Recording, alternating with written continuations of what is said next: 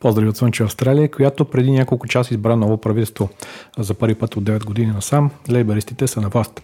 Това е подкастът България в чужбина, чрез който всеки месец можеш да научиш повече за живота на сънародниците ни зад граница.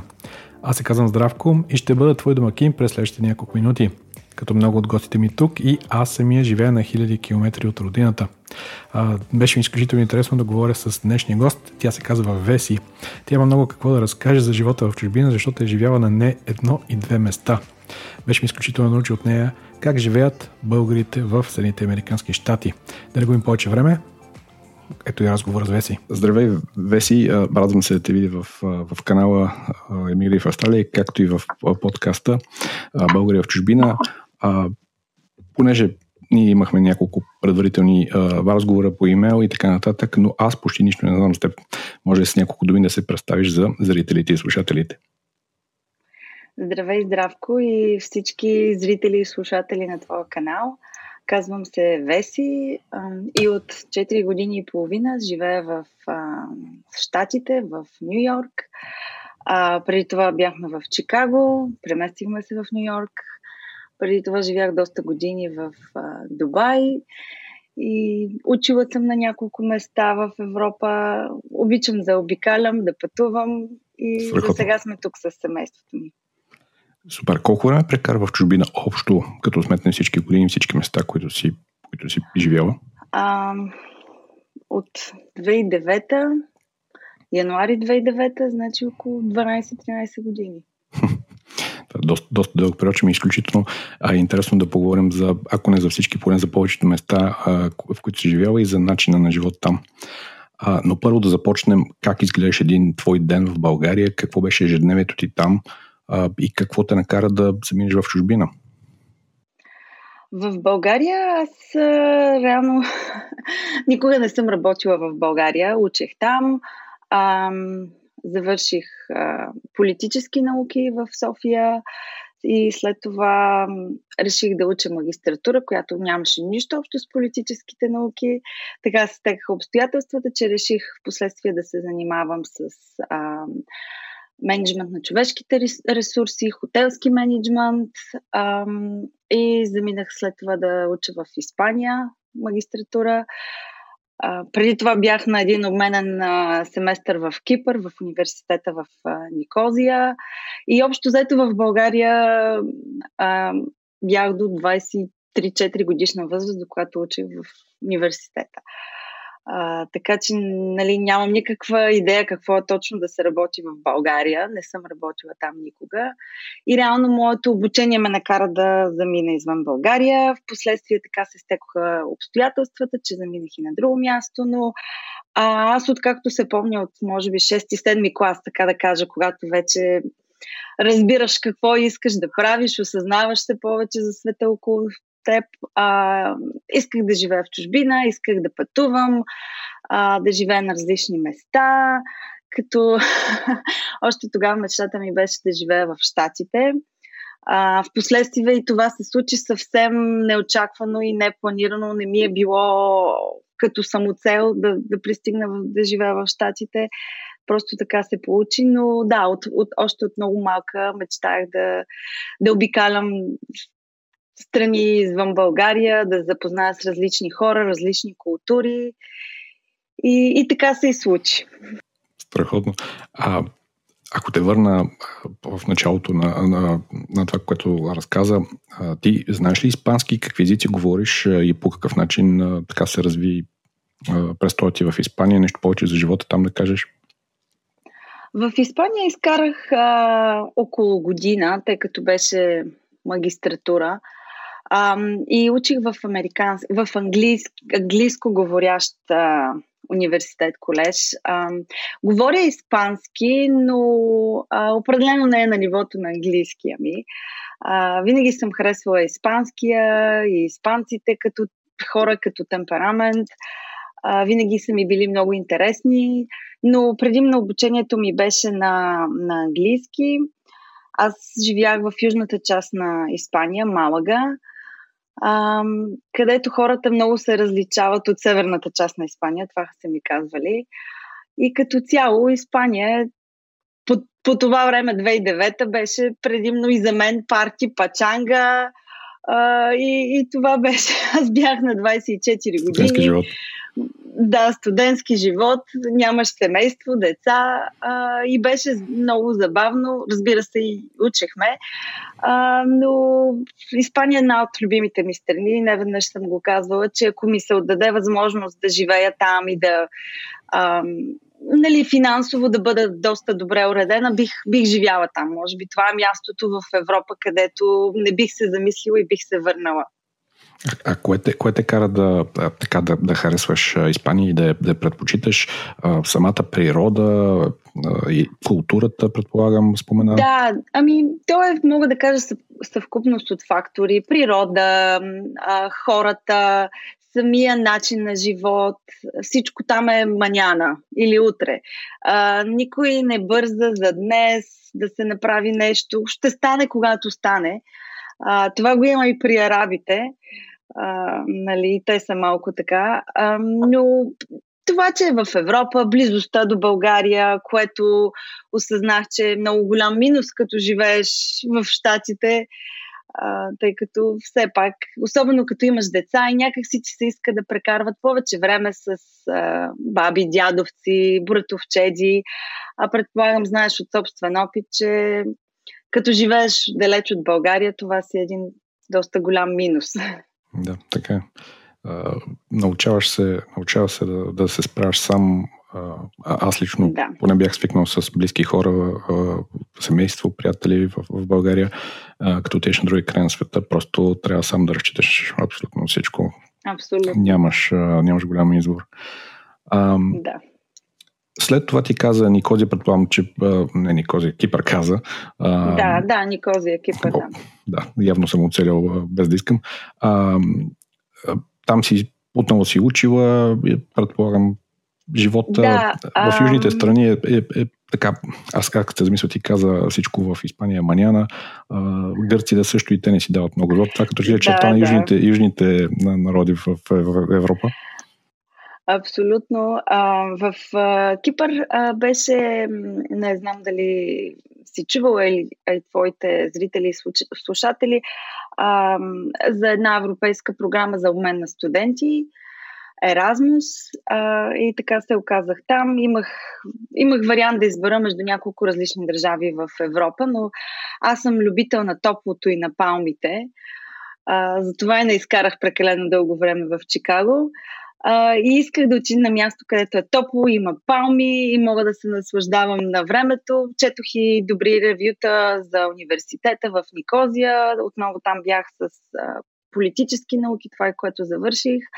А, и там изкарах един семестър. Всъщност това беше първата ми чужбина, така да го нарека. Когато бях трети курс а, студентка, изкарах там един семестър в а, Никозия и беше, а, беше страхотно. Това отвори много, така да кажа, очите ми за света, за различни хора, за различни култури.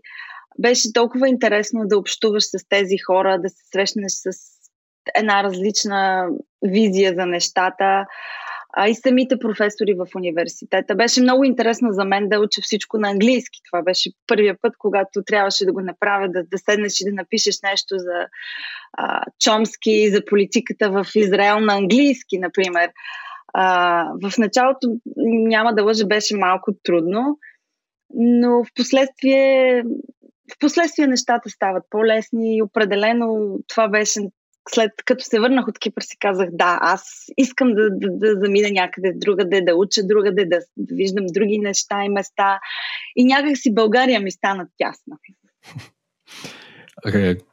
След като така взе това решение вътрешно, къде те живота, на къде те заведе, къде е следващата стъпка? Ами да, следващата стъпка беше Испания. Фактически след Испания, тъй като завърших ам, хотелски менеджмент, специално с а, Human Resources а, или менеджмент на човешките ресурси, а, трябваше да изкараме така една година тренинг или така наречения на английски менеджмент тренинг.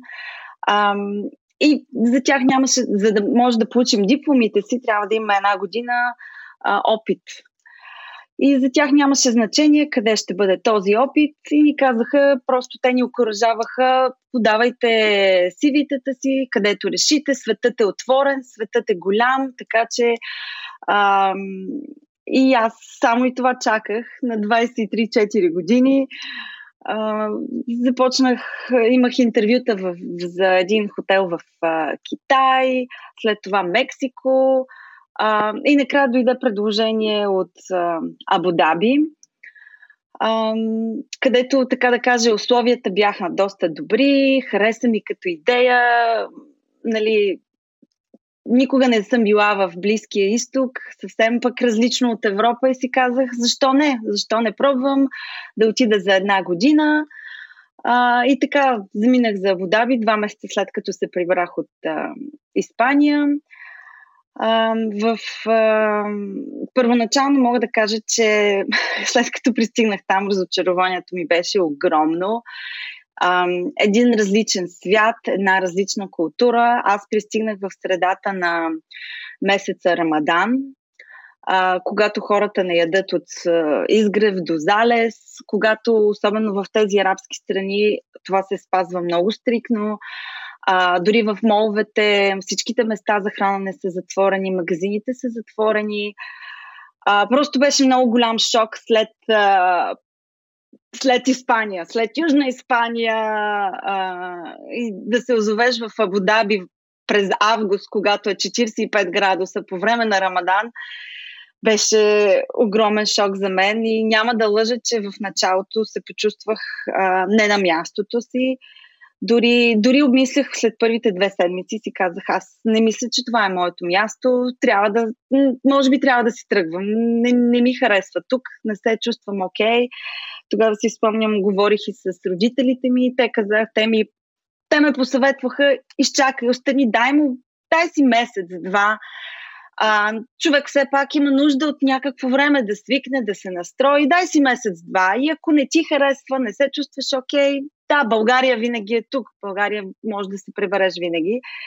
И аз си казах, добре, защо не наистина, все пак аз исках да дойда тук, защо да не дам шанс за по-дълго време и така постепенно след месец-два наистина започнах да свиквам, намерих приятели а, и нещата се поуспокоиха и аз така вътрешно се успокоих. А, намерих да, започнах да намирам и хубави неща в тази култура, в мястото, на което бях. И така постепенно една година, в последствие се превърна в 8. в последствие се преместих в Дубай. А, да. Супер интересно ми е да, да чуя а, о, какви са хубавите неща на Близки изток, общо взето като говорим до някъде и по политически причини за Близки изток, в днешното време като че ли повече негативното си тъква, но кое беше това, което на теб ти, ти хареса и това, което те впечатли? Да, като каза негативно, няма да забравя, че точно преди да замина за Абудаби, а, много хора, на които казвах, че ще заминавам там да работя. О, не, ти не знаеш там как третират жените. Там е ужасно. Ти ще си европейка, руса. Там всички са тъмни. А, ти ще бъдеш обект на. Нали, постоянно ще се заглеждат в теб и така нататък. Ще те третират много зле. И няма да лъжа, че наистина аз тръгнах с това предубеждение, но това мога да кажа, че се оказа толкова грешно, защото точно обратното е, там жените, да, има някои порядки, с които трябва да се съобразяваш, друга религия, но жените, които не са мисиоманки, живеят съвсем спокойно, мога да кажа, че се отнасят с тях съвсем, съвсем добре няма го това пренебрежение, никой не се държи с теб, все едно, нали, ти си жена, не можеш да правиш това, не можеш да влезнеш там, не можеш да отидеш там. Не, няма, няма го това нещо. Даже а, там като жена мога да кажа, че съм се чувствала много по-уважавана и добре, и добре приета, отколкото на някои места в България, за съжаление. Ам, и това, което мога да кажа, че не мога да го сравня с никъде другаде в, по света, поне на местата, на които съм била и което много ме впечатли там, е, че се чувстваш много сигурен. Там криминалността е по-малко от 1%. няма, не мога да кажа, че съвсем няма убийства и кражби. Случват се, но те са толкова незначими, както казах, под 1%. А, това, което сме чували, че хората си оставят колите отворени, е абсолютно вярно. Никой там не си заключва колата. А, понеже там е много топло, много хора през лятото си влизат в офиса и си оставят колата включена, климатика да работи, с ключовете вътре, излизат след няколко часа, качват се, колата е там, никой нищо не е пипнал. А, тази сигурност, която почувствах там, не съм я чувствала никъде другаде нали, по света. А, като оставим на страна това, което са направили от пустинята, са превърнали в а, град а, и колко впечатляващо е всичко това и как всяка година нещо ново се случва там и се развиваш и се развива цялата страна.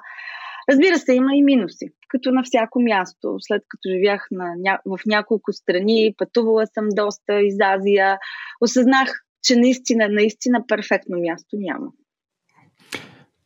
Абсолют, абсолютно си права. Това, което спомена за колите, стана ми, стана ми малко забавно, защото аз като карам а, сина ми на, на детска градина сутрин, а, има родители, които остават автомобилите си включени, докато остават децата вътре в, в, в, в детската градина. Общо дете става за няколко минути става въпрос, но въпреки това а, и, и моят мозък работеше по този начин поглеждам към колата работеща, няма никой вътре, стана ми супер странно, но ето, че и другаде по света се случват подобни неща. Да, да, аз си спомням една случка след няколко години в Дубай и се бях прибрала едно лято в България. Един мой приятел дойде да ме вземе от... Видяхме се, дойде да ме вземе от летището и аз си оставих айпада в а, колата му отзад на задната седалка и слезнахме в София да пием кафе и той, не, не, не, никога не си оставай в София айпада на задната седалка. А, и аз тогава осъзнах, че след няколко години живот в Дубай, където, както казах, се чувстваш много сигурен, съвсем съм забравила за това нещо. А, и тогава осъзнах какъв плюс всъщност е това, да се чувстваш сигурен. Разбира се, ние като хора си имаме а, нива на бе, сигурността е едно от основните човешки изисквания. А, да. Спомена за за това, че си има и негативни страни. А, ми интересно ми да чуя твоята гледна точка за негативните страни на живота в Близки изток, като дама. А, ами за мен най-голямата, най-големият минус е, може би няма да изненадам никого, като кажа времето. А, изключително топло е. От средата, края на май до около началото на октомври температурите се движат около 38-45, дори съм виждала 50 градуса. С огромна влажност, което прави живота навън напълно невъзможен, особено юли, август, дори началото на септември. Ам, и това означава, че, че ти едни почти 5-6 месеца трябва да си вътре на климатик постоянно. Особено силно го осъзнах, когато се роди синът ми, защото той, като се роди, бяхме там. и, и го осъзнах като много голям минус, че фактически 5 месеца в годината аз не мога да изкарам това дете навън. А, трябваше постоянно да стоим в къщи, в а, моловете и, и някак си тогава осъзнаваш колко е важно да можеш да излизаш навън, да виждаш различни места.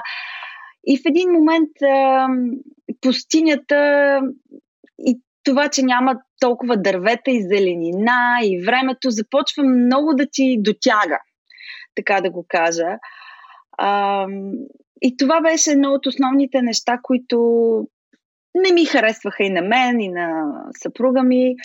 Разбира се, има и някои по-дребни неща, но това като цяло е огромното нещо, което... Оставаш с положителна оценка като цяло, доколкото чувам. Да, да. Аз, аз съм много щастлива, че прекарах там тази част от живота си. Научих се на много неща, прогресирах в кариерата си. Имам познати и приятели буквално от целия свят което това не го заменям за нищо. Работех в екип с а, 20 човека от 15 различни националности, което определено е много, много голям плюс и със, със сигурност не съжалявам за това, че изкарах там 8 години. Но да, както казах, в един момент просто това, че времето е прекалено топло, че ние, ние много обичаме да пътуваме с съпруга ми, обичаме различните сезони, обичаме природата и това в един момент много, много натежа. А, и така минавам постепенно към следващата стъпка в живота ни, която се оказа САЩ. А, всъщност това стана съвсем нали, непланувано. Имам много добра приятелка в Дубай, която тя е много голям фен на САЩ. Тя е рускиня и така няколко пъти са и отказвали виза за САЩ. И, нали, знаете, в един момент, като а, не можеш да получиш нещо и то ти става фикс идея. И тя постоянно ми говореше за САЩ, как всяка година участва в лотарията за зелена карта, защо и ти не пробваш, пробвай, нищо не се изисква. И аз бях окей, нали, аз също като по-малка исках да отида в САЩ, но в момента, нали, не знам, толкова ми се струва, някак си не мисля, че ще се получи, това е голям късмет. А, и то взе, че се получи. Аз наистина пуснах, участвах в лотарията за зелена карта, съвсем ей така на шега. Дори след като бяха излезни резултатите, аз съвсем забравих за това нещо и тя ми напомни, може би месец след като бяха излезнали резултатите, ме попита, а ти провери ли дали нещо има резултат от, от, от зелената карта, нали, дали не сте избрани? Аз, о, не, въобще, даже бях забравила. И като а, нали, проверих се, оказа, че сме селектирани за да продължим по-нататък в процеса за зелена карта, което аз въобще не очаквах а, това нещо да се случи. Коя, и, коя година и се случва това? А, това е 2016. 2016, но процеса отнема около 10 месеца, защото трябва да се изпращат различни документи, а, минава се интервю в Американското посолство и след това вече а, имаш 6 месеца за да влезнеш в страната. Така че след като разбрахме, че сме избрани за да продължим процеса за зелена карта, а, с съпруга ми започнахме да мислим какво правим сега. Нали. Реално до, до този момент си бяхме говорили няколко пъти с него, че вече може би е момент да помислим дали да се върнем в България или да продължим някъде другаде, защото нали, както споменах, негативите на Дубай и някои други по-дребни неща в един момент започнаха да се наслагват, но реално така и не бяхме предприели някаква крачка, някаква стъпка към този процес. И в този момент зелената карта се оказа като окей, нали, искахме нещо, промяна и мислихме за нещо такова и то се случи, да. Какво правим сега? Ам, доста започнахме нали, да подготвяме документите. Аз започнах да проучвам много неща. Знам, че има много българи в Штатите, всеки познат в България. О, аз имам първи братовчет, трети братовчет, еди къде си, работи, еди какво си. Ще ви запозная, няма проблем. Ам, и така започнахме. Беше много вълнуващо, тъй като изведнъж осъзнаваш, че живота ти ще се промени коренно Вълнуващо е, но в същия момент е плашещо, защото не знаеш какво да очакваш. Отиваш на място 8000 км от България. Този път аз не отивах сама, както беше като отидах в Абудаби. Аз бях на 24 години с един куфър и каквото стане си, ако не ти хареса, се връщаш. Този път беше различно, защото имахме дете, сина ни беше на година и половина. Ам, и, и просто трябва да мислиш вече и за някой друг. Нещата не са толкова прости. Не може да поемеш и... рискове толкова много. Да, да. И, и определено и много хора ни казваха в този момент, приятели в Дубай, но защо тръгвате? Вече сте, сте се установили тук, имате не лоши ам, позиции, живота ви е окей, защо зарязвате всичко и тръгвате, и тръгвате и така да започнете живота си от начало. Но аз винаги съм била привърженик на максимата, че човек трябва да пробва, защото после ще съжаляваш много повече, ако не си опитал и постоянно ще се питаш какво щеше да стане, ако го бях направил. А, и за нас винаги е бил успокояващ фактора, че ние винаги може да се върнем в България. Ако нещата не се получат, ако не ни хареса, не може да свикнем или някакъв, някакъв друг проблем изникне, ние винаги може да се върнем в България, а, ще намерим ще си намерим работа и така нататък. И живота ще продължи. Имаме роднини, приятели там. А, това го осъзнах, когато бях в Дубай. Имам много близки приятели от Сирия. И когато се случи войната там, и те, те ми казваха, Веси, имаш тази, тази възможност. Ако нещо тук се случи, ти винаги можеш да се върнеш в България, но за нас не е така. Ние не можем да се върнем в Сирия, защото в момента там е война. А, и тогава наистина си казах, да, аз съм богата от тази гледна точка, че, че мога винаги да се върна в България. Да, България има негативи, неща, които може би не ни харесват, а, но, но все пак и България е нашата родина и, и винаги ще си бъде номер едно за нас. Та и с тази идея в главата, нали, някак си беше по-спокойно да предприемем това решение да, да тръгнем за щатите. Като когато тръгвахте вече, вече се подготвяхте, имахте ли идея къде, в кой град да, да се устроите и как се случи там нещата? Ти каза, спомена, че много хора казват, че имат техни познати. Свързахте ли се с българи директно там? А, да, аз като, както казах, като любител на топлото и палмите, първото нещо, което казах на съпруг ми, отиваме в Майами. А, но разбира се, човек вече, като, както казах, като имаш семейство, трябва да и да мислиш малко, а не просто да реагираш така емоционално. Ам, да, баща ми е, има добър приятел, който живее доста години в Штатите, в Чикаго. Ам, той предложи, може да дойдете в Чикаго, има доста българи тук. Аз а, мога в началото да ви насоча, защото ти знаеш началото, особено когато нямаш адрес, нямаш банкова сметка, абсолютно нищо не можеш да направиш. Не можеш да наемаш апартамент, не можеш да си купиш кола. И аз в първия момент си казах, ох, Чикаго, не мисля, че там ми се ходи, някак си не се виждам там. И си казах пък, защо пък да не може да се оправим и без този приятел? Толкова ли е трудно, толкова хора са се оправили. Но пък, после като се замислих и си казах, но пък като може да ни е по-лесно, защо да си го правим трудно? Като има човек, който може в началото да ни насочи, да ни помогне а, с някои неща, защо да не го ползваме? И човека си предложи услугите, нямаше да има никакъв проблем.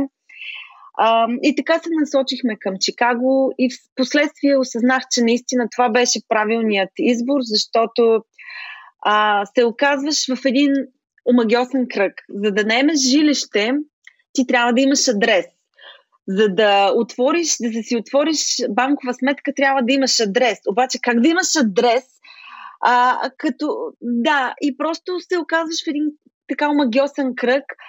А, за това, нали, много съм благодарна на този семейен приятел в Чикаго. Той а, ни помогна да си отвориме банкови сметки. Регистрирахме се в началото на неговия адрес, за да може да направим това в последствие, като си взехме и колата, а, нали, ползвахме неговия адрес, след това беше много по-лесно да си намериме и ние жилище, сменихме адреса и наистина осъзнавам, че тази помощ беше добре дошла, защото иначе е доста, доста трудно.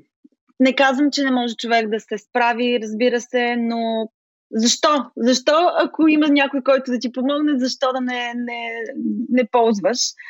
А, и така, след три седмици след като пристигнахме в Штатите, вече имахме кола, а, вече имахме жилище, бяхме намерили и започнахме да изкарахме си social security номерата, които са много важни тук в Штатите, нещо като българското егене. Така вече месец след като бяхме пристигнали тук, имахме и шофьорски книжки, изкарах за, за втори път за трети път шофьорска книжка в нова държава.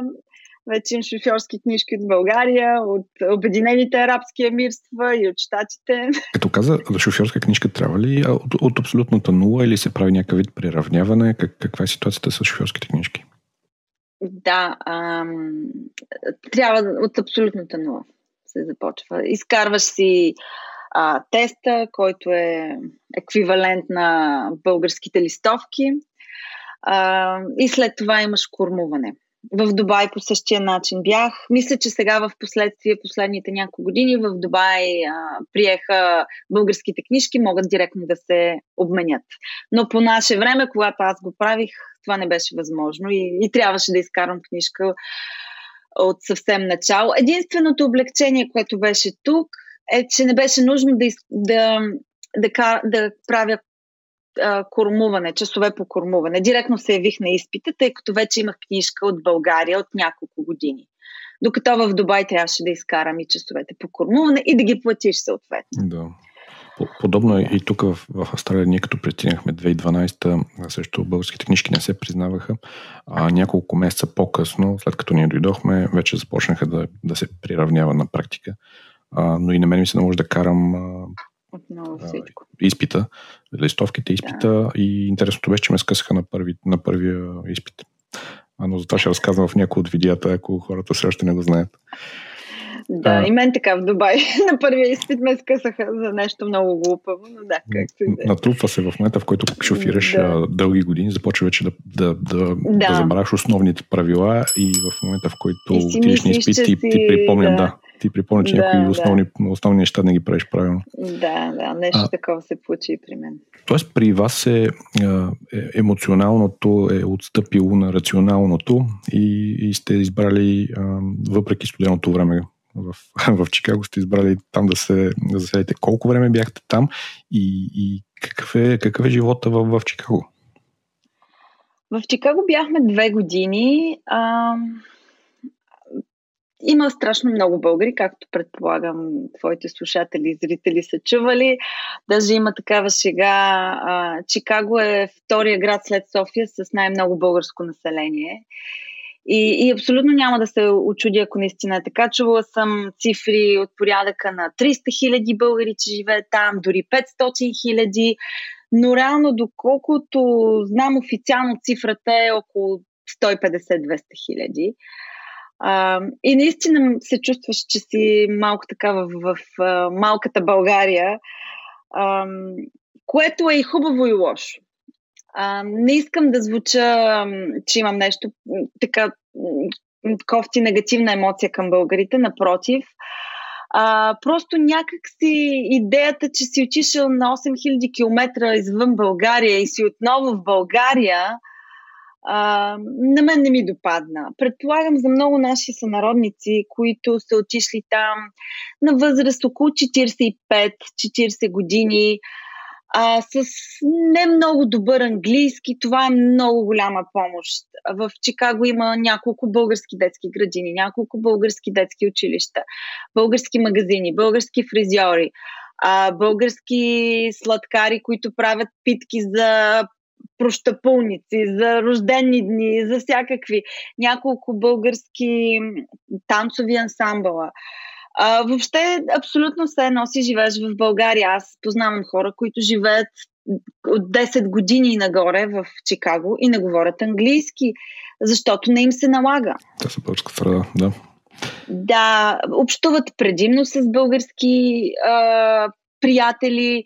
Има блокове, където апартам... нали, големи блокове жилища, където има апартаменти около 30-40 български семейства и нагоре.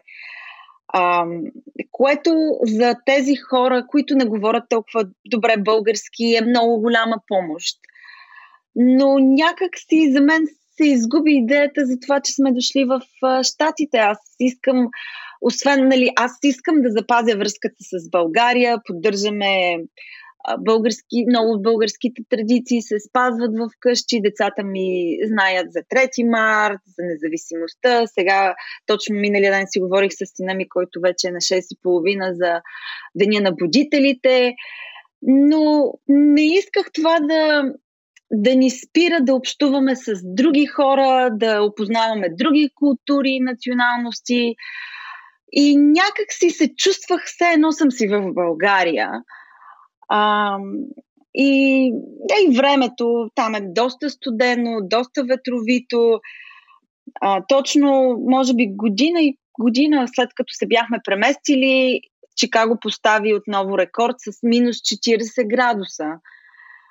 Ам... От плюс 50 и... на минус 40. Да, абсолютно. Вече видях и двете страни на, на климата.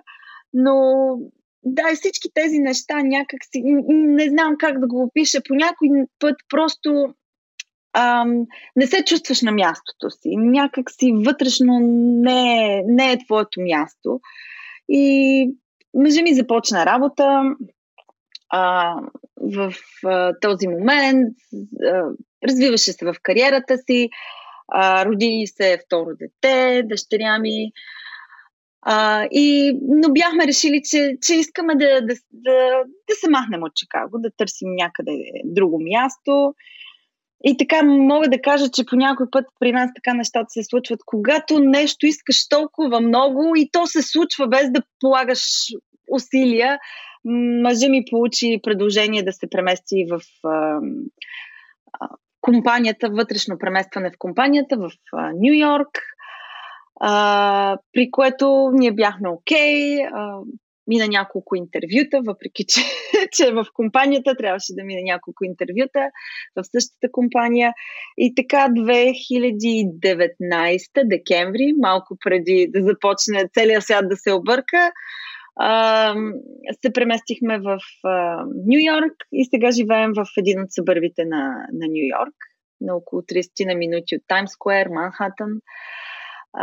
и определено мога да кажа, че тук ми харесва много повече от а, Чикаго. Много по, по-различно е, въпреки че климата не е палми и слънце постоянно. А, климата е доста по-мек от Чикаго. И да, чувстваме се добре на мястото си. Един от най-космополитните, най-шарените, ако не и най-шарения град в света, Нью Йорк, определено нещо, което така ти, което загадна интересите и желанията ви, може би, може би наистина там по тази причина се чувствате и толкова добре. А, интересно ми обаче да, да разкажеш, неизбежно е ти, ти засегна преди малко темата, а, какъв беше живота след, а, по време на пандемията, след януари 2020, когато вече нещата започнаха а, навсякъде по света да стават много сериозни, но, но видяхме цифрите, които излизаха като брой заразени, като хора в болница и като смъртни случаи от щатите наистина ни втрещиха. Така че какъв беше живота, как го видят и какви бяха трудностите, с които се сблъскахте?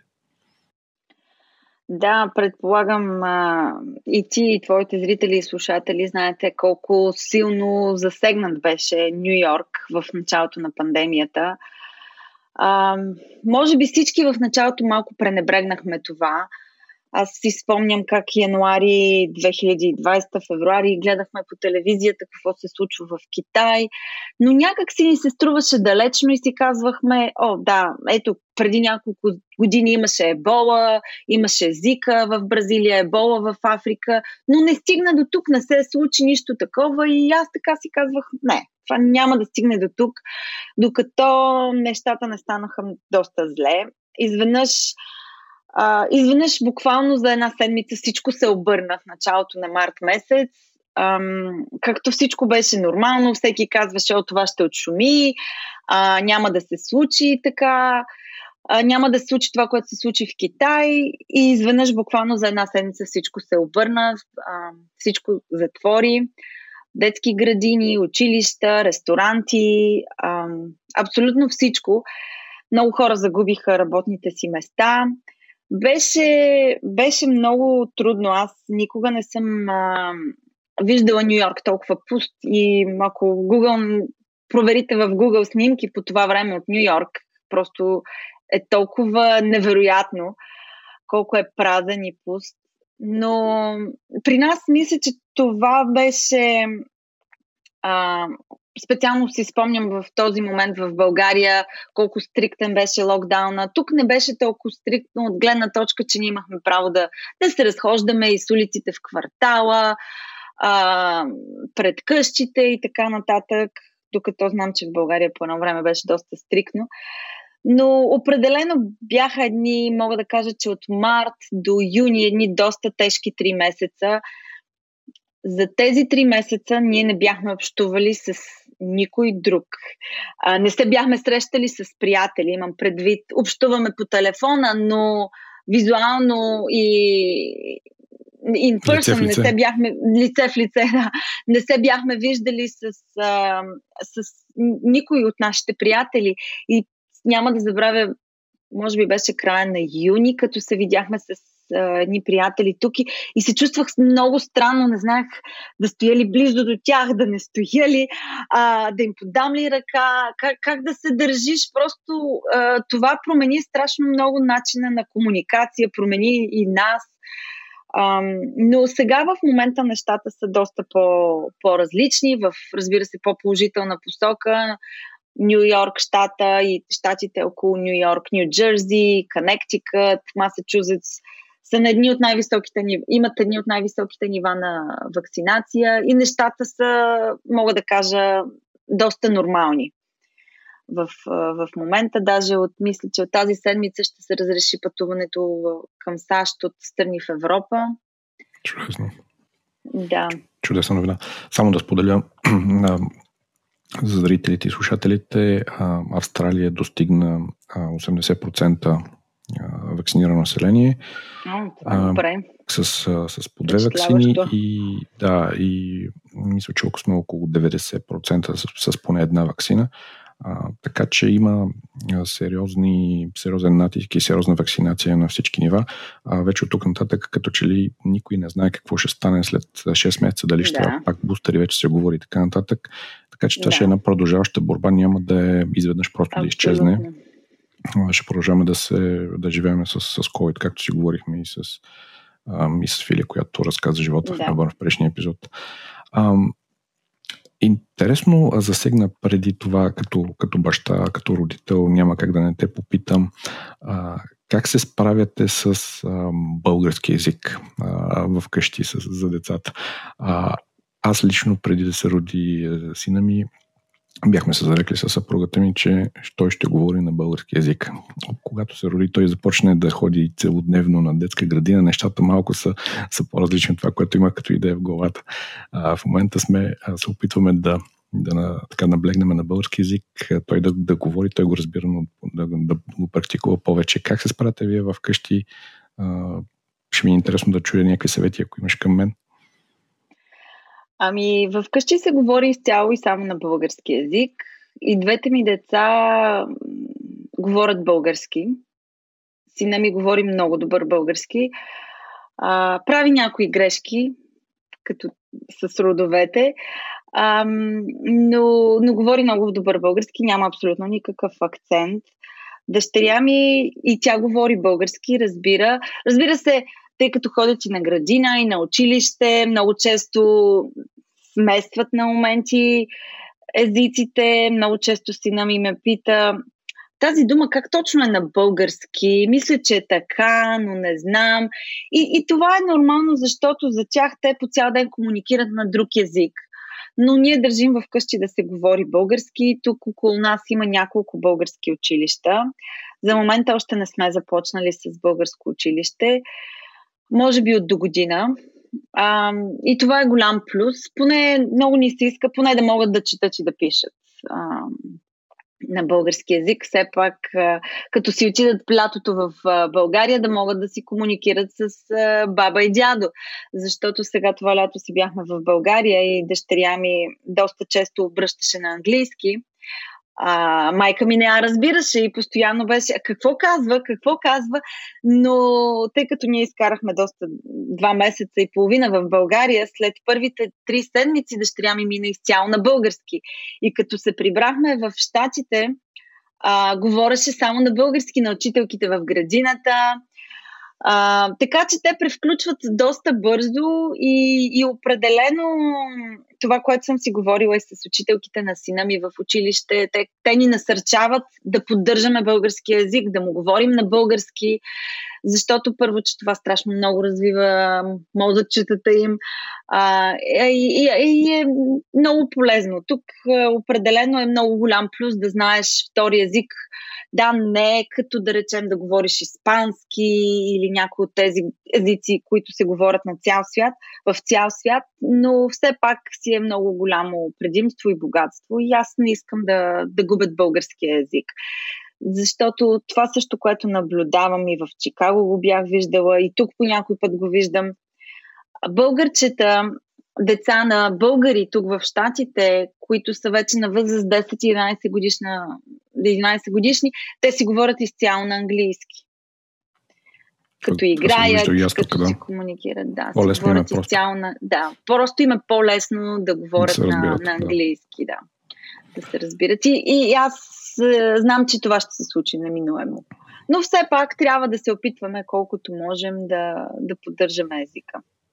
Това, това, което ми направи впечатление, каза, че а, доста са дърпнали от към а, български язик от посещението на България, така че а, започваме да планираме посещение на България тогава. Това мисля, че ще, да, ще е доста полезно. Да, това помага, много помага. Определено много помага. Аз а, а, имам а, моята братовчетка също не живее в България и мъжа и не е българин дори. И при тях пък е още по-сложно, но като се преберат в България, децата веднага дърпат много бързо с българския и това страшно много помага. Добре, какво предстои от тук нататък за, за теб, за семейството ти? Какви са плановете и предполагам, че оставате в, в Нью Йорк? Чувам, че се чувствате добре там. Да, за сега плана е да, да останем тук. Разбира се, аз в моята глава много често и така се замислям, ами какво ще стане, ако отидем тук или там, но а, както казах вече, като имаш деца, особено като започнат училище, нещата стават малко по-сложни от към местене. Не може просто човек да тръгне да се събере два куфара и да, и да се премести без да имаш осигурена работа, жилище. Вече го правих това, играх я тази игра няколко пъти и, и вече съм и на възраст, когато трябва малко да, да, да мислим по-рационално. Така че за момента сме тук. Разбира се, аз не затварям никоя врата. А, ако имаме някаква възможност, добра нещо изникне а, за някъде друг да било то в Штатите или в Европа или където и да е, определено бих се замислила. А, но за момента сме тук. Начинът по който мен... се развиват нещата, да. мисля, че само трябва да си го пожелаете, то ще се случи. Да, но да. До сега се случи два пъти, няколко пъти, да, да видим. За мен най-големия, мога да кажа, наистина най-големия минус за, на щатите е отдалечеността от България. Ти много добре ме разбираш, Австралия е дори още по-далеч. И много ми се иска да можем по-често да си ходим, децата да общуват с роднините, братовчери, родители моите родители идват тук в Штатите, от време на време родителите нали, на, на мъжа ми, но не, не е същото, ако и ние успеем да си ходим по-често, но да, все пак няма перфектни места. Не може всичко да е перфектно. Няма, няма такова място на, на земята, като че ли. Да. Песи, много ти благодаря за времето. Готова ли си за светкавичния рунд? Имам няколко въпроса, които ще, ще ти задам набързо и Просто очаквам бърз светкавичен отговор от теб. Окей, okay, да видим. Добре. А, първи въпрос. Любимо място в чужбина?